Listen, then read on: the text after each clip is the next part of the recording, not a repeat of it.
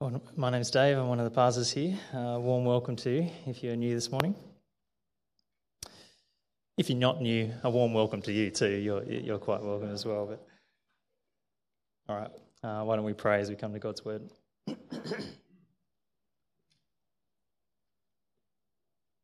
uh, Father, I pray that you would uh, more clearly show each one of us uh, how beautiful you are in the face of Jesus uh, through your word this morning.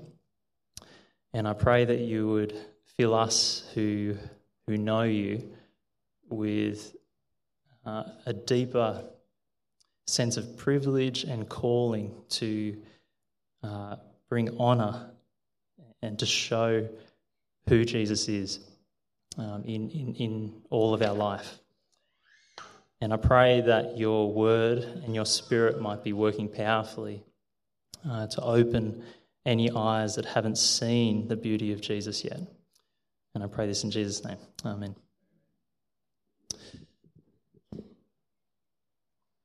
Um, could I just ask Sam, would you mind turning this fan off? I have a, I'm a bit worried. That, that was lovely. Um, my pages are going to go everywhere. Okay. Well, uh, we all know glory when we see it. Let me just get organised here. One second.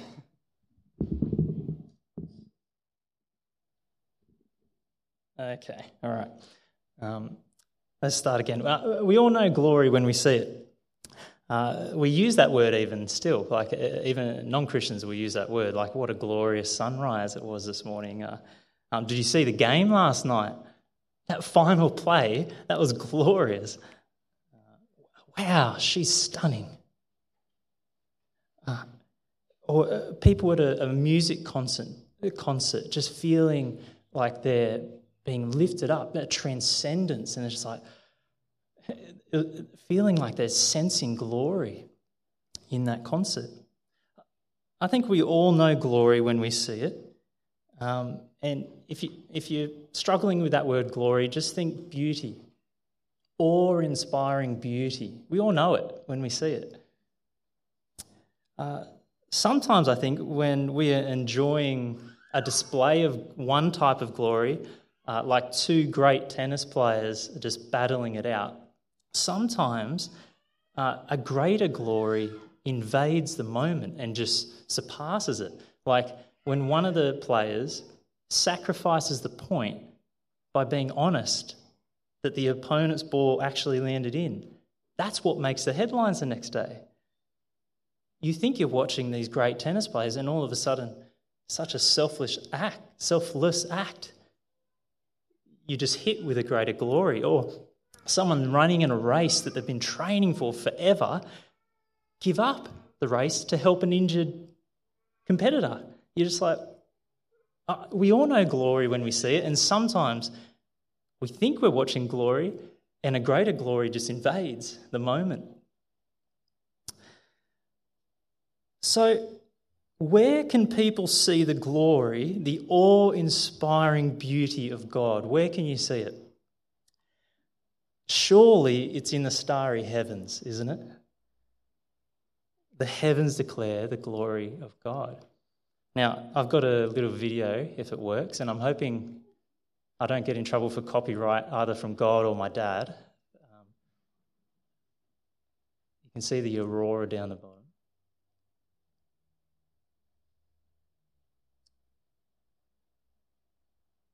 Like, come on, surely, surely that's where you see the awe inspiring beauty of God.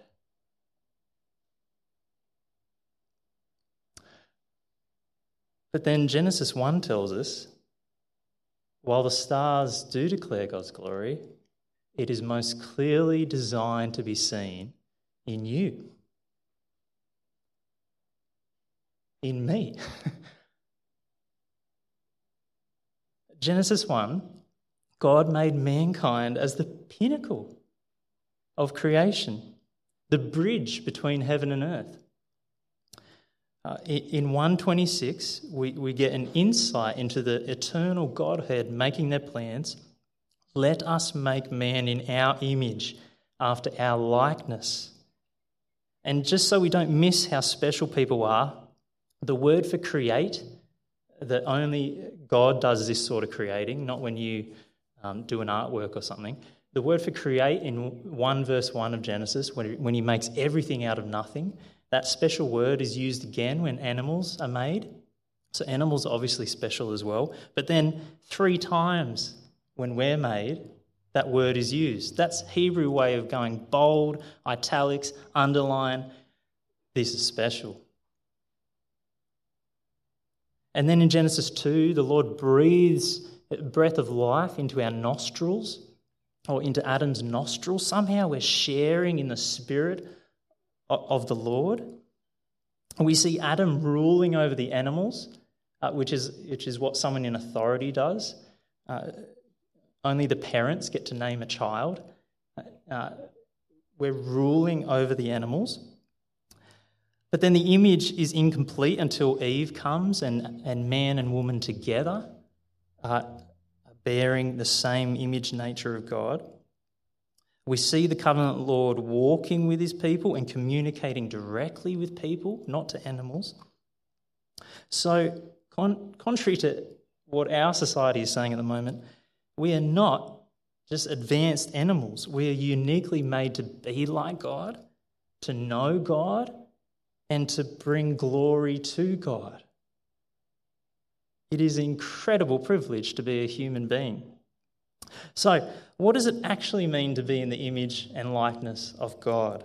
How are we different from animals? And at this point, uh, you might have assumptions that you already know the answer, but just take a moment to check those assumptions because there's three traditional explanations in Christian writing and thought.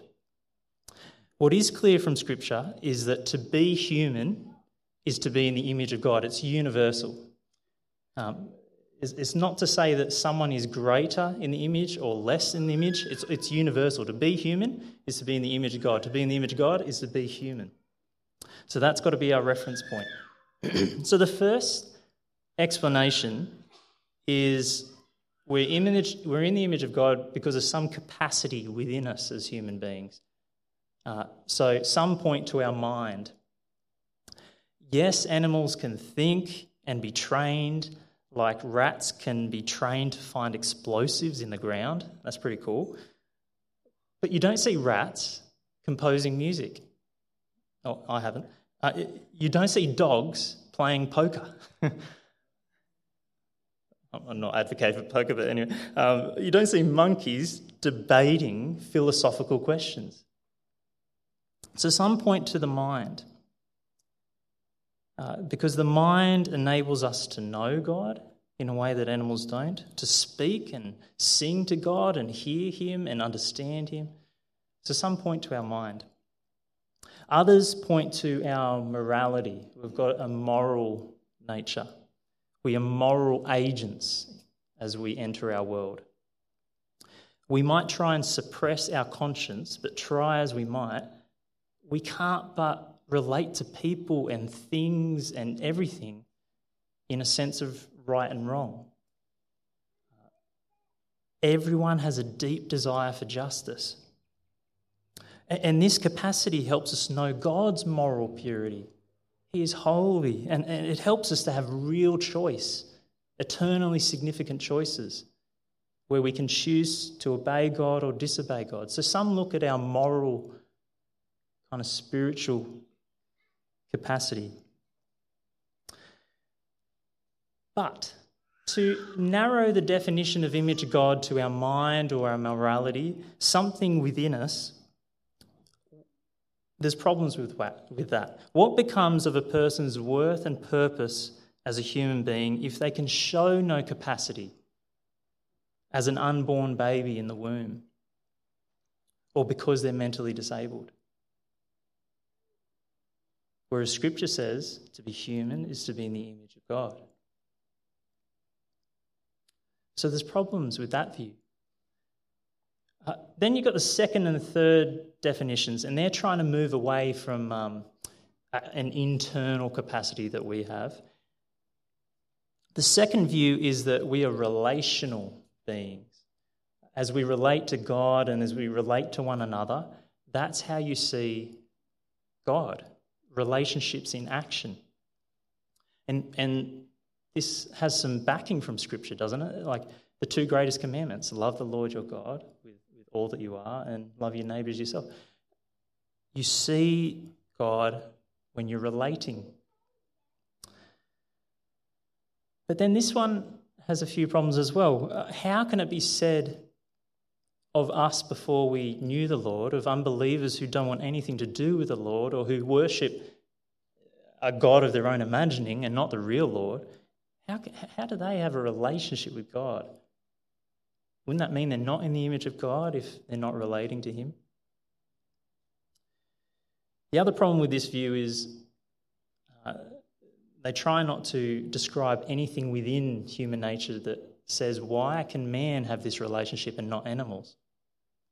So it just seems incomplete, at least. The third view, if, if you're still with me, is that we image God as we rule over creation. Uh, again, this has support from Genesis 1. The very next verse of being made in the image of God is God saying, Let them have dominion over, over the earth. But then, what becomes of our image bearing in our old age? When we can barely rule our own bodies, let alone contribute, and we need to be served. What happens then? Or I think another one I've heard is that Christians identify ruling the world, especially when we're being creative, like the Creator, when we're doing an artwork or we're solving some problem. But the problem with that is does that mean you start being an image of God when you're doing something creative? What about the rest of the time? Have you stopped being the image of God? So, Let's just recap. There's three main views. One is some internal capacity, especially our mind and morality. The second view is relationships with God and one another. The third view is as we rule over the world in a meaningful way. I think the problem with all three of these, not that they're wrong in and of themselves, but they're, they're just too narrow a definition. They're too incomplete. I think we're helped in Genesis 5, verses 1 to 3, where again, Adam and Eve are said to be in the image and likeness of God. And then straight after that, we hear that Adam fathered a son in his own likeness after his image and named him Seth. In what way was Seth like his father Adam? Well, in, in every way that he was like his father and yet a distinct person. How do you define that? Uh, in what way are we like God? Well, in every way that we are like God. All his attributes that he has shared with us, we are like God. So, how are we in the image of God? In every way that we are like God. and some of you are like, oh, thanks for that. That's, um, that's such a broad definition. Is that really helpful? I think it is helpful because it's liberating, because it means you will continually be learning what it means to be in the image of God as you get to know God. It will take all of Scripture and all of eternity to be, to be learning what that means. I think it's liberating. And I think this father child picture with Adam and Seth uh, also helps us distinguish us from animals and angels. Uh, yes, animals display something of the glory of God, but it's probably uh, uh as different as a father loving a son compared to loving his pet dog. There is a great difference. There is a world of difference. Or, or angels. Angels, Hebrews teaches us, are servants. They're very happy being servants. That, that's what they are. They're servants, whereas people are meant to be sons and daughters. So I think it helps in that regard too. So let's beware of identifying the value and purpose of human life to one narrow primary aspect. It is our moral and mental capacity, it is our relating, it is our ruling over the world, and it's in every other way that we are like the Creator. To be in God's image is in every way we are like God.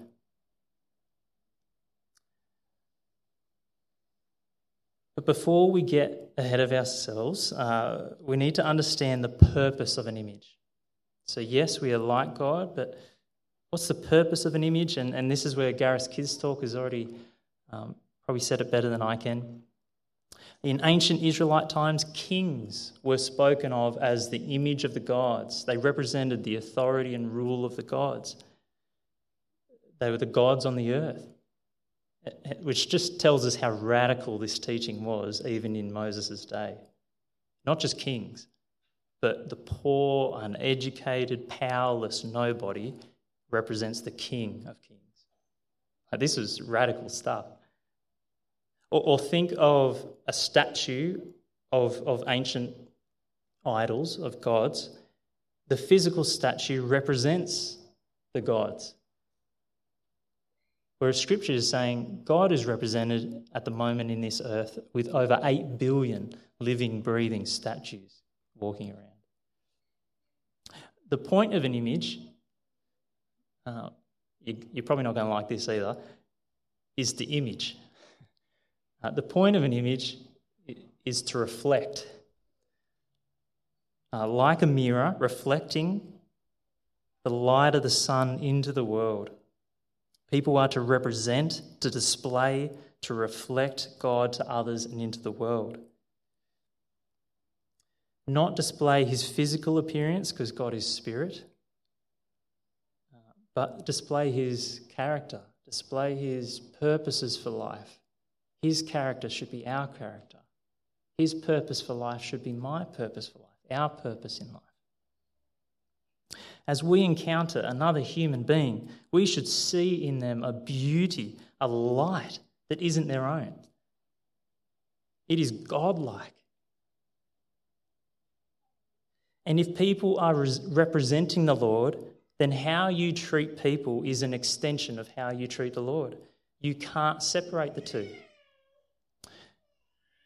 If you consider the parable of the sheep and the goats that Jesus told, how, how are we going to be judged at the end of time? Whether you clothe those who are deprived, whether you visit those who are sick and in prison, what you did or did not do to people, that's what you did to me, says the Lord, or didn't do for me. You can, because we all represent God, you can't separate relationship with God with how you treat people. The point of an image is to image, to reflect, to represent. So we are like God in every way that we are like Him in order to display God to others so that people see God through us and rejoice in Him and, and glorify Him. And I think this is true as an individual, but I think, I think it, Scripture talks about it's even more true. I don't know if more true, it's equally true as community. Israel was meant to be a light to the nations. The church is meant to be stars in this dark generation as we love one another, Philippians 2 says. So, to be in the image of God is to be like God in every way that we are, like a child to a father, so that we reflect God and represent God to one another and into the world, so that others might see God through us and rejoice and give glory to God. So, where do you see the glory of God? Well, because of sin, it's no longer in people. Has sin totally destroyed the image? Surprisingly, the answer is no. Uh, in Genesis 9, after the flood, sin is in the world. Sin is in the world still to the point where murder can occur, and God institutes a punishment for murder. And the basis of the punishment is that people are in the image of God. Murder is going on, and yet that kind of sinful person is still bears the image of God. The, and then in James 3, we see you should not curse people. You should not tear down people with your words, with your lips. Why? Because they're in the image of God. So sin hasn't eradicated the image. All people, Christian, non Christian, are in the image of God still. But like a mirror that's been dropped, it's been shattered, it is fragmented at best. Um, I, I picture something like an abstract artwork of a portrait of a face where you're looking at it and you're just like, think it's human. I'm not quite sure what the person looked like originally. Uh, this sinful condition is spoken of in Romans 1. The cause of our distortion of the image is because we've, we've done a swap, we've done an exchange. Instead of the glory of the immortal God, we're going to worship and serve created things. We've done a swap. And the result is that all of our humanity is, is tainted, is disfigured. Our thinking is corrupted by falsehood. Our speech now projects gossip and slander and full of pride. And our relationships are marked by selfish ambition rather than self sacrificial love. Our ruling of the world exploits rather than cultivates. Uh, like I, I, picture just an, what we might call an ordinary fight between two people, a verbal fight. Think of those. Think of those arrows that we th- we shoot at each other. Just, just an ordinary fight that we all do. Even in an everyday spat, you see something of the image because we can formulate ideas in our minds and project words to one another. There's something of an image there, but then it's not light. It's characterized by darkness. It's not life giving, it's, it's trying to take life away. So something of the image is still there, even as we try and tear each other down. And yet it's so disfigured.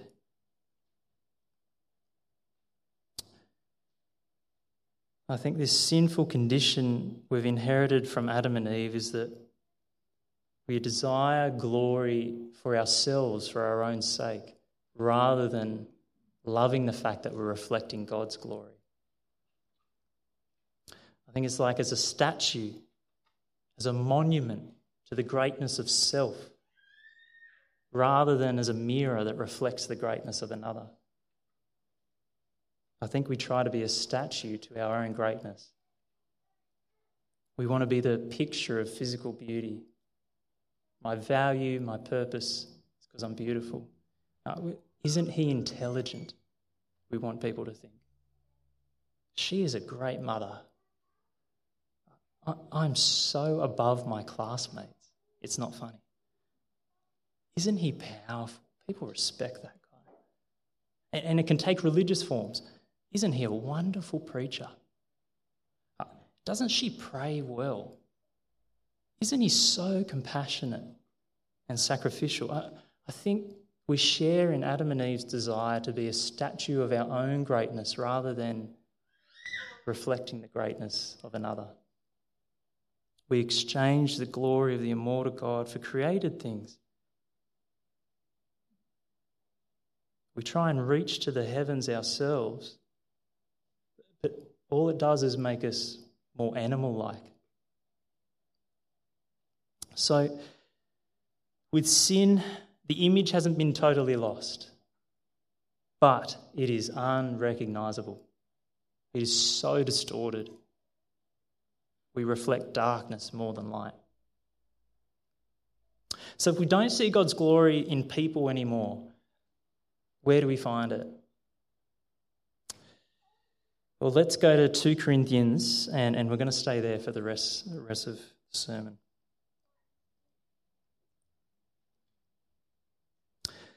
Here, Paul compares the glory that Moses saw. Now, Moses got to speak to God directly up on the mountain. And the glory that Moses saw has God revealed himself partially in the law. Comparing that to the glory that the apostles saw and that we can see in the face of Jesus Christ,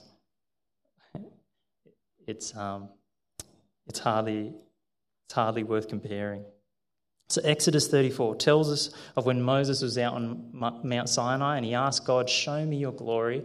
And if you remember the story, God hides him in the rock and he passes by, while declaring his name.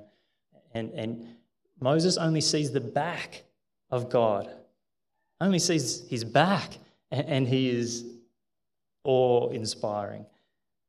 And Moses didn't realize, he comes down from the mountain, he didn't realize that the reflected glory in his face was like blinding, and people were afraid of him. He didn't even realize he was, he was, his face was shining, he was glowing. And so, because people were afraid of him, he put a cover, he put a veil over his face.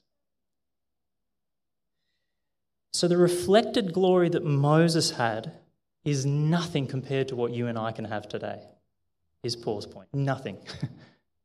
Ours is so much greater. It is a greater light, it is more permanent. So, without going into all the detail, Paul is saying that having the Spirit of God dwelling in us to show us Jesus is so much better than having the law, because the law can only tell me how far short I've fallen from the glory of God. In the message about who Christ is and what he's done, we don't see God's back, we see his face. Uh, verse 4, verse 6 For God, who said, Let light shine out of darkness, has shone in our hearts to give the light of the knowledge of the glory of God in the face of Jesus Christ. If you want to see the beauty of the Lord, you must look at his Son, Jesus Christ. He is what it means to be like God, to be in the image of God. But can he really be that beautiful if so many people in our world don't see Jesus as glorious? Can he really be that, that, that good? Uh, perhaps you've heard the story of Jesus many times yourself, and, and you still Maybe you're listening now and you're like, eh, oh, I can't wait till church is over. I, can't, I, I, I want to get on with life. Maybe you still haven't seen how appealing he is yet. Well, verse 4 explains that, and it's a warning to you.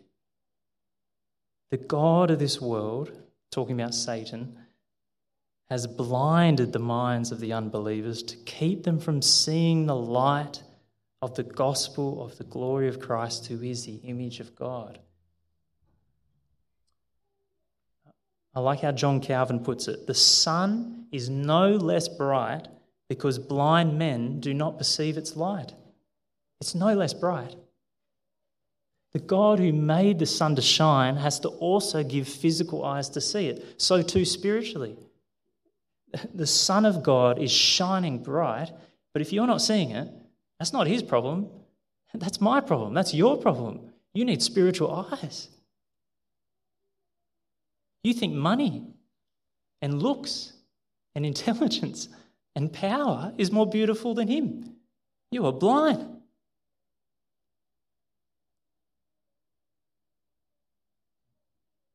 And the religious types of Jesus' day they saw him forgiving sinners, the glory of God's grace, and they hated it. They wanted the statue of their self righteousness to remain the thing that people worshipped. And they didn't, they were blind to their own need of forgiveness. We all start in this condition of being blind to who Jesus is. That he would lay down his life for us. And if you can, if you are a believer here this morning, if you can see something of the glory of Jesus, there's only one reason for that.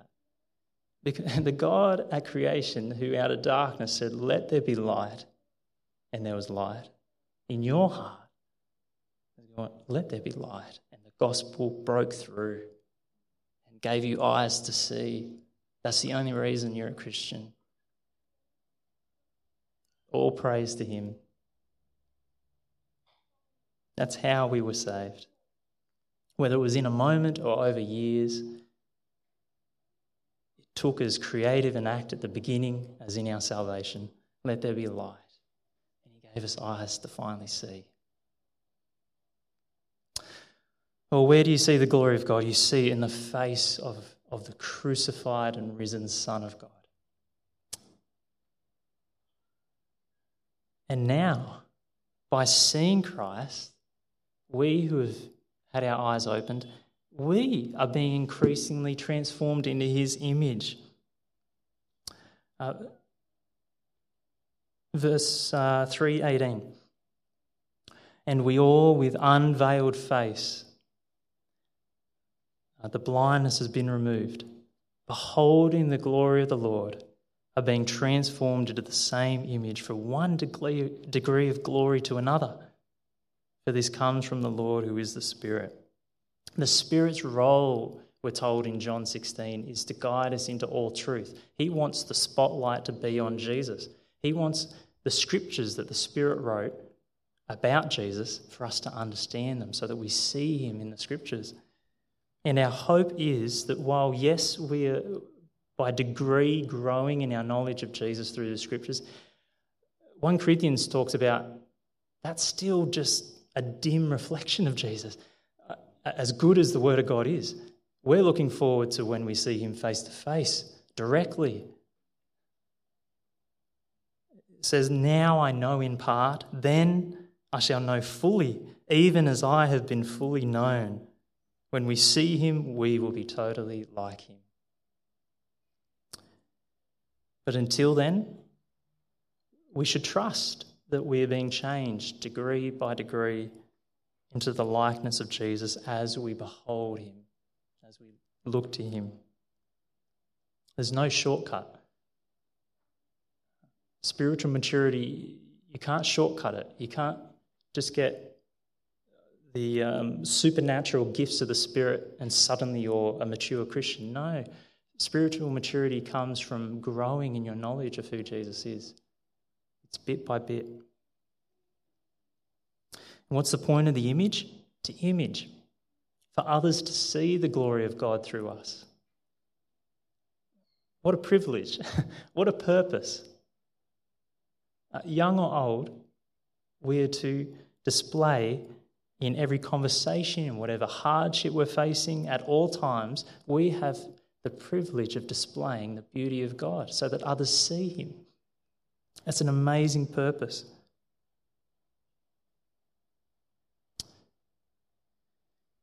Even in our weak attempts at trying to tell other people, isn't Jesus great? The sovereign Lord can use those weak words to go, let there be light. He can use us as we try and make clear truths about Jesus to others. But 4 verse 7, we have this treasure in jars of clay to show that the surpassing power belongs to God and not to us. I don't know about you, but I think we can fall into the trap of thinking if if I'm really advancing in Christ's glory as an individual or as a church, then it's going to feel like strength. It's going to feel like success and victory. That I'm going to have persuasive words that come easily and just win my family member over to know Christ then and there. Uh, that, that, that I'm going to totally get rid of the sin, the private sins I'm struggling with, totally, so that I'm, so that I'm strong to do great things for God. That if, if, if I remain faithful to Jesus, people will respect that. But that's not the path that Christ walked. It's not the path the apostles walked. It's not the path to glory that we walk. The path is weakness, it is rejection, it is suffering, it is struggling. Why? Well, when the world, what the world counts as glorious is stripped away, and yet we have a, a peace and a hope and a joy and a love for others that still remains, even though other things are gone.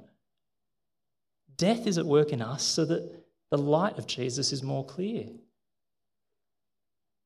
What a wonderful, what a wonderful purpose. There's not one drop of suffering is wasted. The Lord can use that for others to see the life of Jesus in us. For those he plans to open eyes.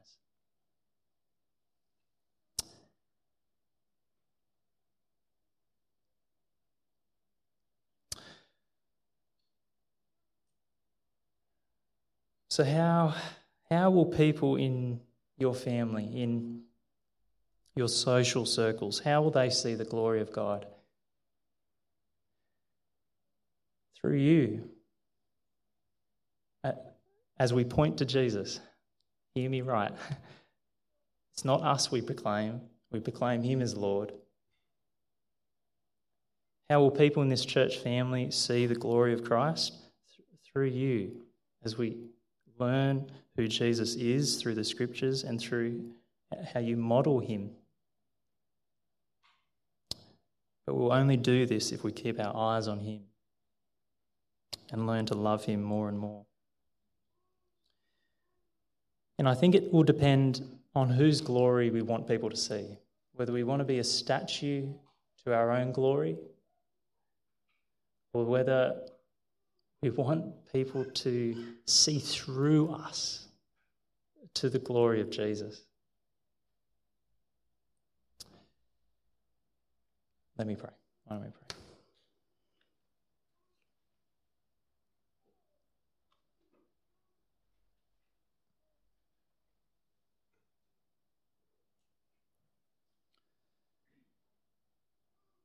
Sovereign Lord, I want to praise you for your mercy to each one of us that uh, you have given us eyes to see your Son while we were chasing after our own glory and created things. You broke in and, and showed us who you are, and I thank you for that. And I thank you for such a privileged calling that that, that you want us to individually and together uh, display to the world the death of your Son and the life that is found in the death of your Son. We thank you, Lord, that you are risen, that you have all authority, that you can turn the most hardened sinner to yourself. And we thank you that you will return and that we will see you face to face, and finally we will uh, be in awe of you totally and permanently as you deserve and for our joy. In Jesus' name.